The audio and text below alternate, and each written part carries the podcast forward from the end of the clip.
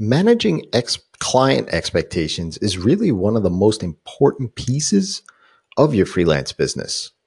For one, most of the time you're working remotely and not seeing this person on an everyday basis. So obviously trust and reliability can wane away very quickly.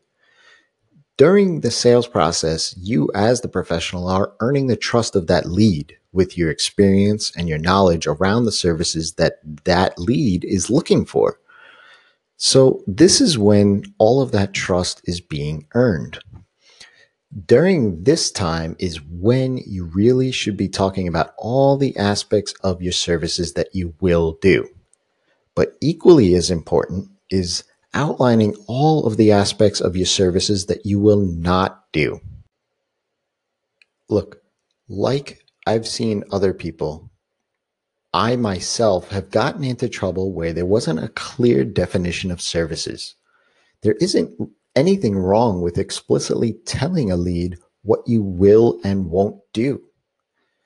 Look, most people won't know that SEO and development of their website are two entirely different aspects of that live site, that end thing that you see online. They just see it as work on the website. If you're a designer, but you don't do print design, say that. If you're a developer, but don't do design work, say it. Trust me, I know. I say this with every single lead that I encounter.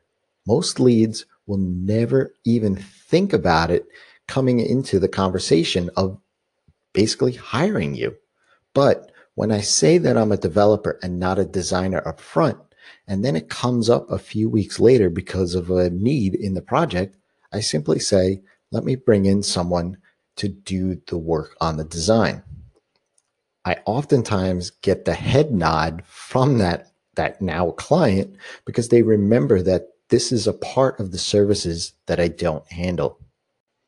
Don't think that by saying what you will not do will scare away a lead. And if it does, then that's better off for you anyway. But I will say that in the 15 plus years of freelancing, both part time and full time, I've never had a lead tell me that because I don't do design, they're not going to hire me for development.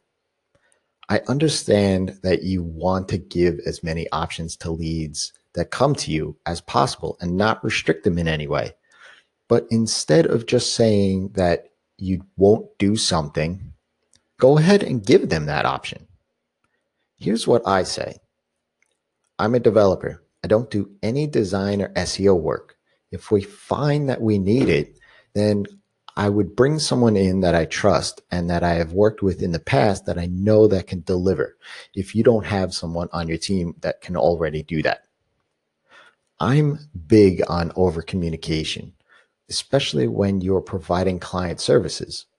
Setting expectations as early on in the process goes a long way in maintaining and even increasing the trust that you have with your clients. So until next time, it's your time to live in the feast.